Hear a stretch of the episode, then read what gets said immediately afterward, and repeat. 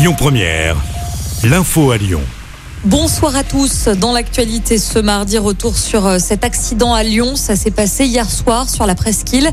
2 piétons ont été percutés par un motard. Bilan, un blessé léger, le conducteur de la moto et un blessé grave, à savoir l'un des piétons. Ils ont tous deux été conduits à l'hôpital. L'intervention des secours a également nécessité la fermeture du trafic rue de Brest. Coup d'envoi du bac pour 190 000 élèves dans la filière professionnelle. Ils planchent aujourd'hui sur le français et l'histoire géo. Les épreuves vont durer jusqu'au 24 juin. Ce sera la philo demain et le français jeudi pour la filière générale et technologique.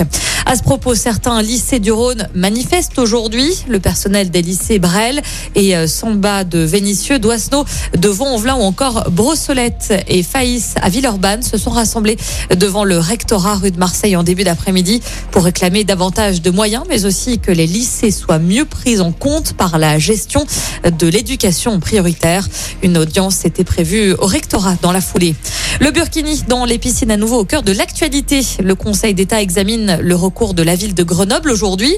Le tribunal administratif avait annoncé la suspension de cet arrêté municipal. Un arrêté qui prévoit donc d'autoriser les seins nus et le Burkini dans les piscines municipales de Grenoble. Le président de région, Laurent Wauquiez, avait d'ailleurs annoncé couper les subventions régionales à la municipalité grenobloise. Et puis, c'est la journée mondiale des donneurs de sang ce mardi. Des collectes exceptionnelles sont organisées à Lyon toute cette semaine. Rendez-vous aujourd'hui, par exemple, à la Cité internationale de la gastronomie, au Grand Hôtel-Dieu. Ce sera également le cas demain, puisqu'une nouvelle collecte est organisée sur ce lieu. Écoutez votre radio Lyon Première en direct sur l'application Lyon Première, lyonpremiere.fr et bien sûr à Lyon sur 90.2 FM et en DAB+. Lyon Première.